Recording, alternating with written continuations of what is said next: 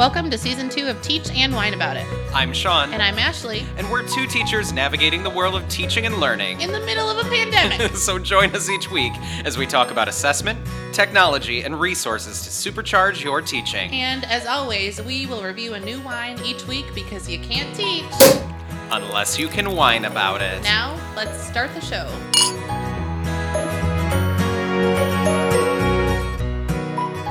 I'm really excited for this week. I want to take some time, if I may, and uh, chat a little bit about efficient assessment of writing. I think that that would be a great thing to talk about today. especially given how much like i mean you're an english teacher so you have you end up with piles like every english teacher i know Yes. and i know in social studies i collect the weirdest types of writing out Yeah, there yes. so i, I want to reflect a little bit and come up with some ways that we can share how we assess writing without killing ourselves in the process uh, yeah. and taking up pretty much every Sunday night. I feel like when I was a, a, a baby teacher, I was doing that, and nowadays sometimes I'm guilty of that. But uh, you know, let's lay out maybe four or five different approaches for people who are looking to cut down on the amount of time they spend, you know, grading, reading, rereading, and assessing. Feedbacking. Oh my gosh, yeah. Feedbacking is not a verb, but we have made it a verb today. It is now. I'll get the copyright paperwork out. All right.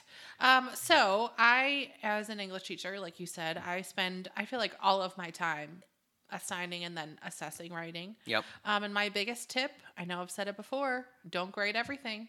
Yeah. Oh my gosh. Yeah. Yep. And I think we sometimes we fall into the trap of feeling like we need to give kids feedback on every little bit so that they Right. see like the the utility in having spent the time in writing it. Right. Like, and you want to like honor their time and their effort that they put into it by giving them something back. Yeah, but I mean not to be like a, a bummer here, but like in most career paths, you're not getting instantaneous feedback or you're not getting detailed fe- feedback with every decision and Right. project you do in your job. You just you just don't. Right. I mean, and I am a pretty big Kelly Gallagher fan, and he has this quote. I think that it's in um, Write Beside Them, where he says that kids should be writing about five times more each week than we could grade. Absolutely. And it's I mean there's just a fixed number of minutes that we can mentally handle grading kid writing. Right. So, um, we're going to talk today about some ways that you can not spend your whole entire life grading papers. Absolutely. And I mean realistically, this sounds like a big English and social studies kinds of things. Uh, but I mean when we look at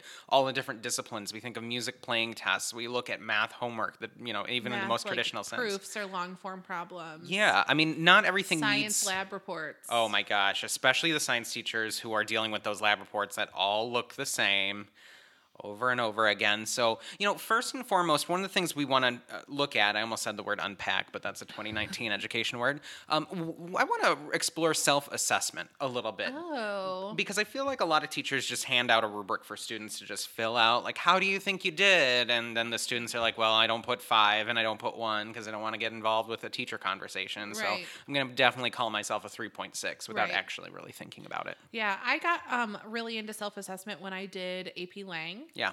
Um, and I think that the trick to go beyond, like, oh, I'm going to give myself a five out of five because I think that I am, um, like super awesome. So the trick is to add some reflection in there too. Oh, yep. So it's like I think I deserve a five because here's what the rubric criteria says and here's where in my writing I do this. So like kind of throwing it back on them and getting them to say like this is something that I do really well in my writing and this is something that I don't do really well in my writing. Yeah, and for kids who don't maybe have the language for them to be able to produce that, you know, that reflection, that discussion. If your mm-hmm. rubric involves clearly delineated categories, one of the things I've done to jazz up my self-assessment with students is I have them in their reflections or whatever I have them fill out, even if it's a Google form, rank mm-hmm. what they did best to worst. Oh. Which is really, really nice because then that means you must celebrate something you know you did well. And, mm-hmm. and that involves, you know, uh, or that really allows students to elevate themselves and, and recognize something that they did click with. Yes. But that also means every student is equal in that they rec- they recognize that something in their writing was not as strong as it could have been. Yeah, I've even done like highlight your favorite paragraph Mm-hmm. in green and the paragraph that you need help with in pink. Yeah. And then that's where you focus, or that's where I focus my feedback. So, like, Mm-hmm. I look in that green paragraph for a positive piece of feedback, and then I look mm-hmm. in that pink paragraph for like, here's what you can do better next time. Yeah. And really honing in on what is it in your learning targets that you are trying to assess in the writing. If you, I mean, if you are looking for source discussion and paraphrasing, then you really, really need to hone in your feedback primarily on that because otherwise you might exhaust yourself. It- Yes. you know, it's good to do holistic stuff. It's good to cover all of the bases the grammar, the mechanics, and the content, Mm-hmm. and some of the different stylistic things. But allow yourself sometimes to just hone in on one skill. That can give you agency as a teacher, and it can, can give agency to the kid to focus on just one area and cut out the other stuff. Mm-hmm. And speaking of rubrics or like points that you are assessing, I feel like every episode I'm like pumping Google Classroom. So yeah. Are you being paid by them I under was the just table? about to say Google if you're listening. oh, yeah. I'm ready. Yeah, we got bills. We do got bills. Um, but Google Classroom within the past like year has rolled out this rubric feature where Mm-hmm. you can now create and attach a rubric to an assignment. Yeah. And then it just like pops up on the side and you can just click, click, click, click, click. Mm-hmm. And then it pushes the um, grade back out. I know that other um, learning management system, LMSs, yeah, that's a mouthful. Yeah. LMS is that doesn't roll off the tongue. uh, whatever other um, things like Canvas or whatever. I think they have their own grading thing. I think even Turnitin has a grading rubric. I think at this point they do. I saw that when I was adjuncting at a university last But semester.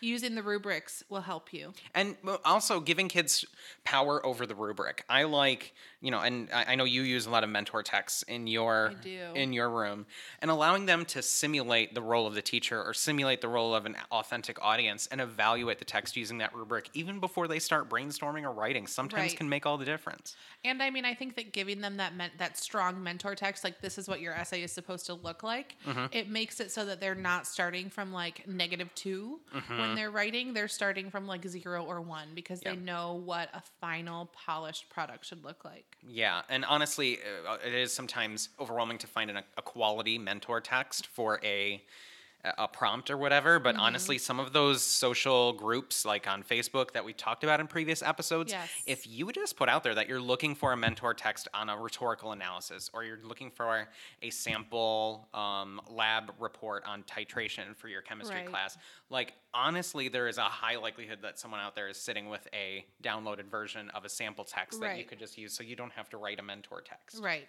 Right. And it's, I mean, I think it's important to acknowledge too that mentor texts do not have to be 100% perfect. Oh yeah. Like part of the good conversation with a mentor text is like, yeah, this one's pretty good, but like, what could it do better? yeah.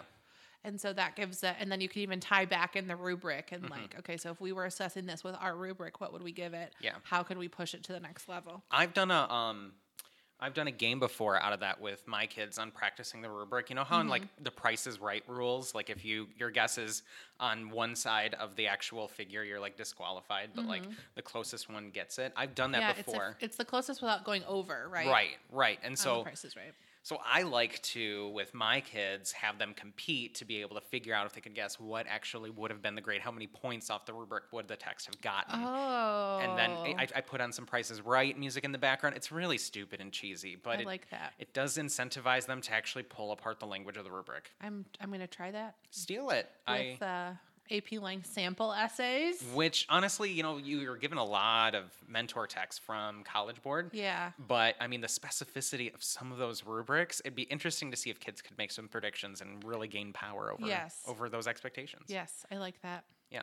Um, speaking of power, student power in the classroom, um, I know that you kind of use student selected portfolios in your room, right? Oh yeah, that's a big one.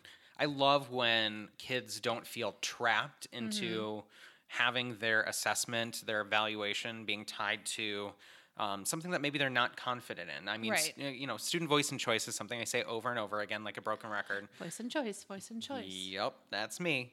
But honestly, it's really nice to give kids the opportunity to write from different angles or write different prompts. And that when it's time to go and assess students, that they select the piece that they think best represents it. Right. I mean, if we're gonna, if we're preparing students to be writing in their fields, then it's likely that some of the prompts we give them aren't necessarily in their wheelhouses or their Right. passions, but some are, and allow students to select those works that align with what they feel like their strengths are, because honestly, that's what their future careers will ask them to do. Right. And so just to backtrack a little bit, when we're we're talking about student selected portfolios, we're talking about like you have kids write like something every day for five days. And Yep. then at the end of the week, you say, like, okay, out of what we wrote this week, pick one that you want me to grade. Yep. And they kind of get that ownership about, like, okay, this is the piece that I felt confident about. Mm-hmm. And I'm ready for you to take a look at. Yeah, and that sounds like you're having them write, write, write, write over and over again. But honestly, a whole lot of kids, especially our kids who have some anxiety about uh, grading an assessment, when they realize they have a whole week of opportunity, that can alleviate some of that stressor of being like, well, here's your one chance, Right. you know?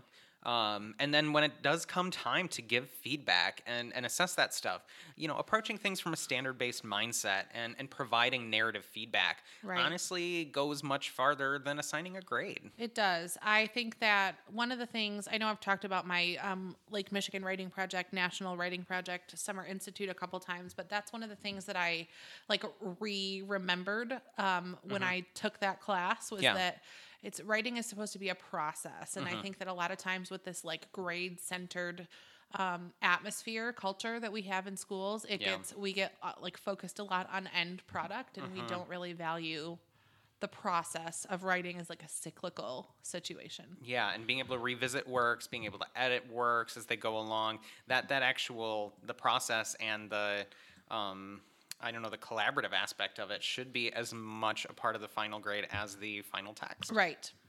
So, right. so I, I know for me, I, I'm trying to be more efficient. And I guess our point here for this segment was on efficiency. And I've decided that this year, with all of the different, uh, you know, remote learning situations we're in, which I know is even more exhausting for you, given your setup in your school district. Because Oh, and don't worry, everyone. We will be talking about this in just a moment. yep.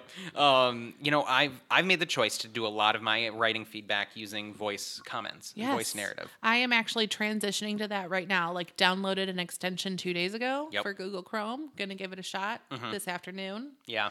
as I'm grading news article assignment assignments. You got Okay. this. it happened. We were there. Yeah, it, it happened maybe.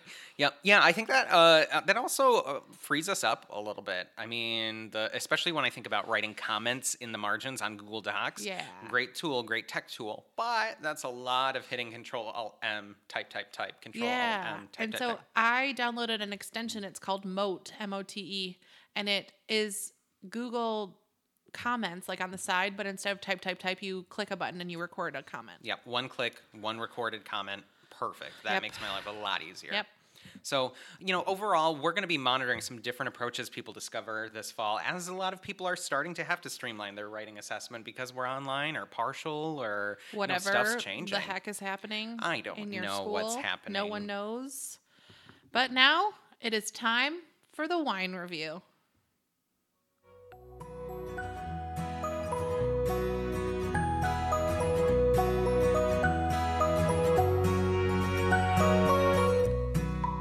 Is our 10th episode. Yes, it is. And to commemorate that, I pulled out this impossible to find 2015 Pinot Grigio from my basement cellar stash. Oh, that is dusty.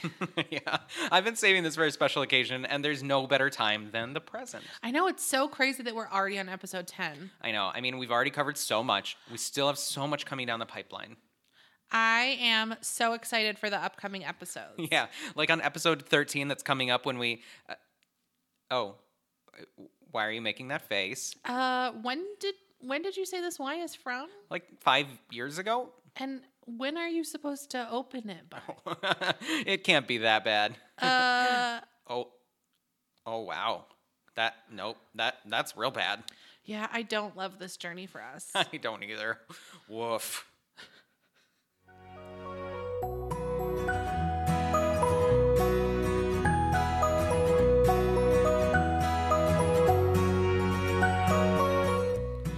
So for our hot topic today, we thought that we would just kind of check in with each other, with you, with everyone um, about how it's going in this um, Miss Rona time of teaching. Yeah, it's exhausting trying to keep up, I find, with all the different changes and the new expectations, and really just being surrounded with an entire building of people who are first year teachers again. Yes. Um, and so I know Sean, our two schools are doing completely different situations. Mm-hmm. Yeah, and we're next door to each other. Our districts are next door to each other. Yes, like we're in the same county. Yeah. So it's just completely different. So I cannot even imagine what all is happening across the country, across the world. We have listeners in Europe and Hey, Asia. look at us. We so got if a that's spread. you, hello, Hello. guten tag. Oh God. so anyway, as you can tell, we're starting to crack over here at Teach and Whine about it. Um, you know, honestly, it's been um, really, really challenging. I, I, you know, I I brought some of it on myself. I'm going to be honest. Yes. I signed up to teach overtime this year because we're Okay. um, this program that I've you know piloted the last three years is expanding, and I took on an extra section this year. But Yes. I also made that commitment well before the world ended, thanks to Miss Corona. Right. And so, you know, part of part of that is, you know, we do in our jobs take on oftentimes Everything. everything. The whole world. Yeah, and it's Um, it, it's tough sometimes to keep up, especially with uncertainty. Yes. So my district right now, we are. Um, I am teaching both in person and online students. And uh, let the record state at the same time. at the same time. So, like in my first hour, I have 33 kids on my roster. Um, for the record, my cap is supposed to be 32, but we won't even go there. Teacher unions our next episode. Um, so I have 33 kids on my roster, and I have about 12 who come to class every day, Mm-hmm. and then the rest of them are online students. Okay, so you are having to keep track of 21 kids at home who Mm-hmm. may or may not be awake at the time. Right. And then you have 12 bodies in your room. And Uh-huh. if I remember correctly, your room is a little cramped. It is. So, I mean, with 12 bodies, that probably is a breath of fresh air, but still, everyone has to keep their distance. So, like, I have 30 desks in my classroom, which will, you know, cover that. When uh, where am I going to get those three extra desks? right? uh, come and match you in January. Yep. How are we adjusting? Um, but so I can fit 15 students in my room, yeah. socially distanced. Okay. So you made it in the mark, Yeah. you know. Right. I mean, my EL classes in the afternoon are, I have like 19 kids who come to class, so that's pretty cool. Um, Yeah. we just drag desks around and make it work, but Yep. And- interesting. And that's really the thing I, I, I wanted to bring up is this whole concept of yeah we make it work and I Mm-hmm. do I, I, I look at that from a positive and a negative lens the, Yeah. the positive being is we're a field that by and large will bend over backwards to make sure that kids have quality learning and growing right. experiences Like I will give up most things in my life, like most, I will give up most of my quality of life in order to make sure that my kids are Mm-hmm. taken care of. Well, yeah, especially right now. Uh, you know, a lot of us are putting a whole lot of our personal lives on hold because our time demands Yes. are so huge. But for me, you know, I approach it as a, um, you know, a cautious, a cautious thing for me. I don't want to establish this as the new norm. That Right. this this level of time investment and this level of uncertainty is something that just we should expect in teaching from here on. I mean, you know, we've we've gotten this very surprise uh, curveball Mm-hmm. environment, and we will push through for the kids as much as we can. We will. Um, and there's no judgment to teachers out there. You know, I'm, I'm on the subreddit for teachers, and um, the people who send in their letters of resignation, there's no judgment on that. I mean, for a lot of us, this isn't necessarily what we signed up for. Right. I mean, if I had the space in my life to take a year off, who knows? Maybe I would have because you never like. This sucks. This year sucks. It for lack of a better term. Yeah. But, you know, at the end of the day, w- a couple of things for me stand out in how we can at least bridge the gap until we start to reach reach a time when teaching is is fun, enjoyable, and we're able to provide the best quality instruction we can. Right, I agree. And that's what we kind of wanted to focus on. So we wanted to check in, but we also wanted to like provide you with some like coping strategies Mm-hmm. and like just make sure that as listeners, as teachers, you are like still taking care of yourselves and not giving up your whole dang life Yeah. for your job. And I think especially the more that we're putting energy into our jobs, the more we're identifying with our teacher persona or having to spend more time in our teacher persona. And Yeah. and you know, it was a couple days ago in my teacher group chat. Um, you know, s- I- I- we were just i messaging back and forth, and someone said very clearly, you know, I just miss being around adults, being around people like me, like people not as a teacher role. Yeah. You know, so you know, in my on my campus, we we've put together a day um, next week um, where we book some food trucks to come in and we've got some like yard party games like like cornhole and stuff like that that we just are going to set up down in the stadium Cool. and just people can be an adult with other adults That sounds really cool. um, and then of course there's an after party happy hour uh, of course Of course. um, out on a patio at a, at a restaurant but um, you know just allowing us to be people and not just teachers is i think going to start to restore some of that balance we all used to have Yeah, like I definitely fall into the trap a lot of like, okay, go home, spend like 30 minutes on my phone or whatever, and then I just open up my laptop and I go right back into teacher mode. Mm-hmm. And like I talk about it, I've said this to my mom, like I have a hard time like turning Miss Bartley off oh yep and becoming Ashley again. yeah And that- so yeah. I've been really careful to like deliberately take some time away from Mm-hmm. school yeah um, and like turning off my teacher brain. So I've been doing a lot of self care, a lot of face masking, Mm-hmm. trying to prevent maskne.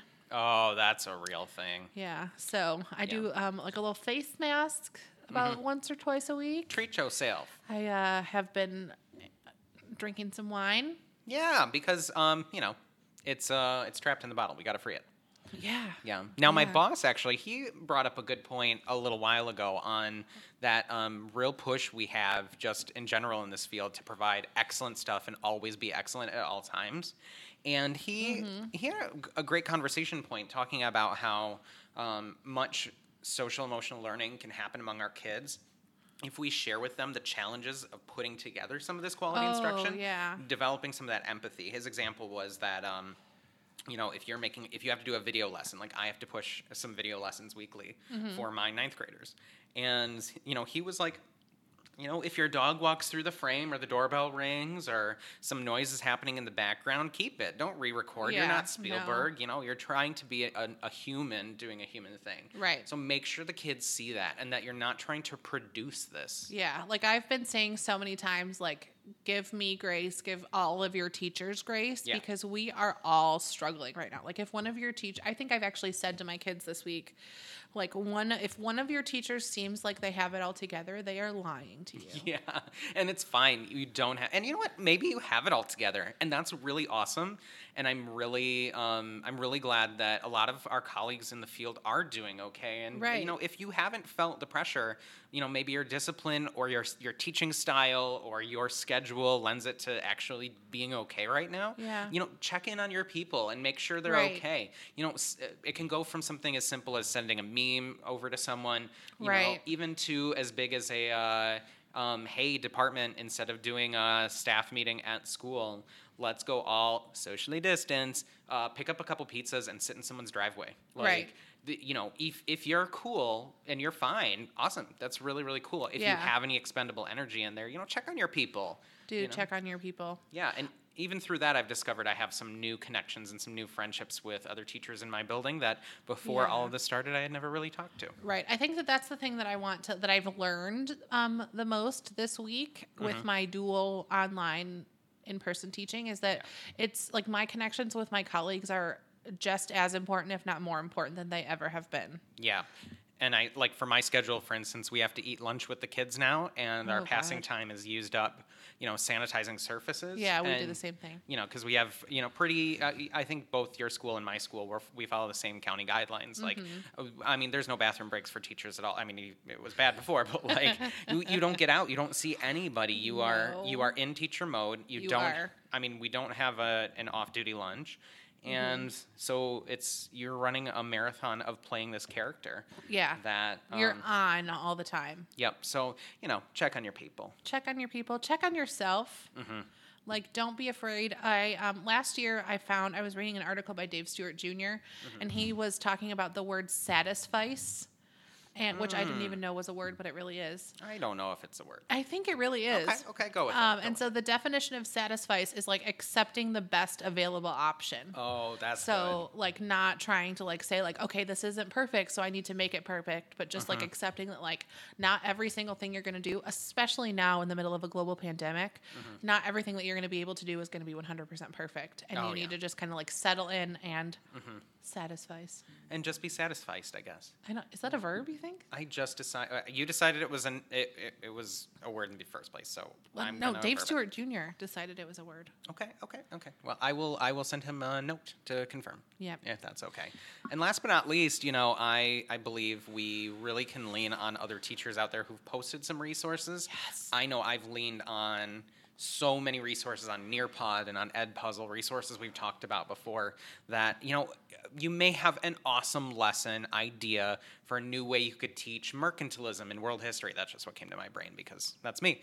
Um, but honestly, someone could have a quality lesson out there that might not be your style, Right. but for your coping, pick that Yeah. and then use that and, and modify it as you need to, but don't recreate the wheel if it's going to Right. already burn your candle at both ends. Teachers Pay Teachers is also a great place. Like you have to pay for some of the stuff, but I also like I'm Mm-hmm. a big proponent of like pay people for the work that they do. yeah, and So- and you're supporting our industry as well. I don't Yeah. I don't hold any grudges against teachers pay teachers in the slightest. Right. I have uh, spent many a dime at Teachers Pay Teachers in the past three weeks Yep, since and- school started. And there's no better time like now to explore explore what resources already out there.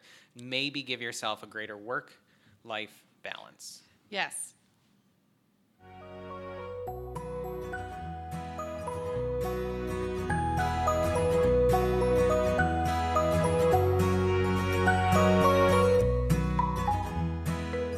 All right. So, for our resource topic today, um, we are talking Google Drive add ons and functions. Yeah, we're going to power up your Google Drive. We have six things to share with you today that you can add into your Chrome so that if you are a Google school and you know you're for Google for education, Mm-hmm. that can actually really help uh, not only clean up your Google Drive a little bit, but give you some more power on over what's in there. Yes. So the first thing is something that Sean introduced me to as we were preparing this episode, and it is Drive Slides. Mm-hmm. Oh, yeah, this is a good one. which one. is an add-in which converts a whole folder of images instantly into a Google Slides slideshow. Yeah, I've used it before where um, I've done in world history an art analysis section, and I've gotten just a zip file of some different images from the internet that I've dumped into my Google Drive. And using Drive slides, you just click, click, and it takes everything it can find in a, in a folder you identify and automatically creates a Google Slides uh, presentation where each file has its own slide. That's really cool. Super That's easy, helpful. super fast. Um, the other one too, uh, this one's actually not an add-on. It's been built into your drive the whole time, and I cannot recommend enough that people play with this. The keyboard shortcuts that Google built into Drive are extensive, and like 80% of what you do when you open up Drive, when you go directly to Drive, you can get a quick keyboard shortcut for that if you get it down. Um, you know, a couple examples like if you have Drive open, if you hit Shift O, it'll automatically create a new form for you and open that up so you don't have to go hit like the new and then you know hit, click through or if you're just on the drive and you want to get to that search bar a quick uh, click on the uh, slash key on your keyboard will send you right to the search bar Oh, that's really cool. there's a big long list of them. So you go into your Google Drive, go to the top right, and there's a settings gear, and then you'll be able to click through on keyboard shortcuts. If you get a couple of those down, the best ones really are to learn how to auto create um, slides, sheets, a doc just with Shift and then something else. you know, something similar. Um, I'm going off book right now. Um, Google also has all of these like um, links that they've added into Chrome. Mm-hmm. So like I have saved on my bookmarks bar. It's um, just a link that's docs.new. And so I click Hmm. this button on my bookmarks bar and it automatically opens a new doc. Oh, that's handy. And there's one of those for every Google thing. So you can do like Oh. slides.new, forms, I don't know if forms, but like sheets.new. Mm, yeah. And it just like, so anytime I'm like, oh, I need to throw this in a Google Doc, I literally just click on that. It opens up a new doc and then I Oh. go forth. Okay, so yeah, if you don't, I guess that would be perfect if you don't have Drive open or you don't want to open a new tab Mm-hmm. on Drive. That's actually really brilliant. Yes. So Um, yeah, and like on top of that, when we when we create all these new docs and stuff like that, Mm-hmm. I like to lean into the Google Drive template gallery. Um, it's an it's an add-on that you can get in addition, and there's Mm-hmm. some awesome templates that you can roll out right away for you know your docs and your slides and stuff. Oh, really cool. Yeah, I think um, I feel like everyone has seen every one of the themes for Google Forms. That's that comes default in there, and so yeah, you look for Google Drive template gallery, quick add-on, quick uh, couple of clicks, and you can get some documents that are already pre-formatted for you. Super That's handy. really cool. Yeah. Um, you know, another is called Checker Plus for Google Drive. Oh, this is huge in And group so- projects. Yep, this is nice for group projects. You get notification when someone edits something in a Drive folder. Yeah, that's nice too. And also, like, if you're co-teaching anything or you share any documents with anyone in Mm-hmm. your department, I know I've turned it on before into my or for my document for my department of for because it's social studies for simulations people use. So as people try Oh. something, they add it to the doc, and then Checker Plus sends me a notification. Oh, that's really cool. Yeah.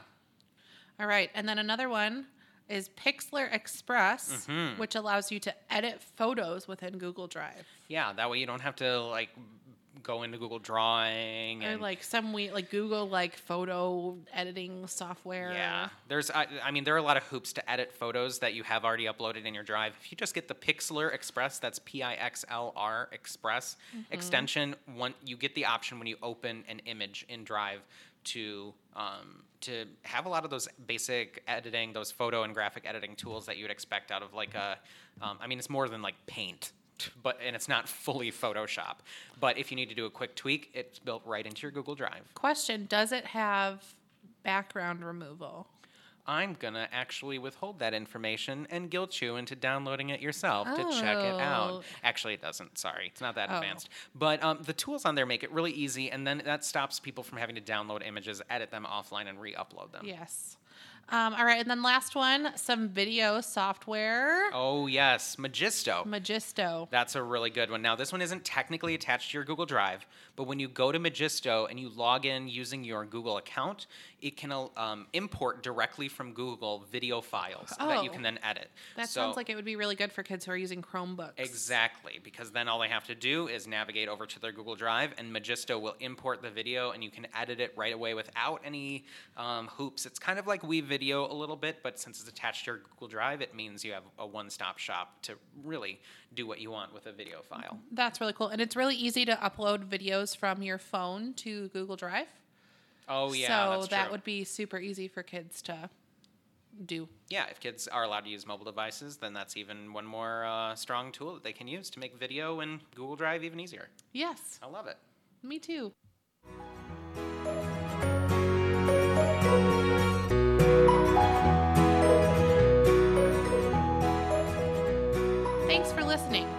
Week, we're talking about something that is super important and personal to both of us teacher unions. Oh, for sure. And on top of that, we'll discuss reading assessment in the classroom and provide you with a couple of tools that allow you to flawlessly integrate some more reading strategies in your regular teaching. So, in the meantime, enjoy a glass Or two, of a good wine because you can't teach. unless you can whine about it.